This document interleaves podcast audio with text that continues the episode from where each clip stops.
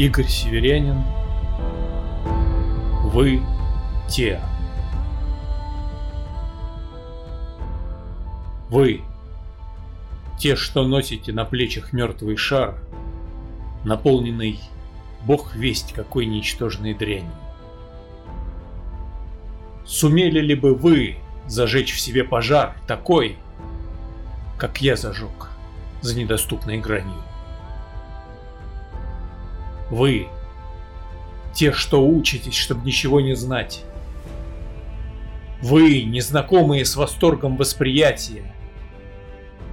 Вы, пролетарии и блещущая знать. Я вас не допущу до нового распятия. Все светозарное вас пробуждает злость. Будь это сам Господь, или поэта строф.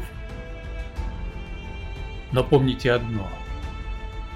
Забит последний гвоздь, что кован для креста. И нет второй Голгофы.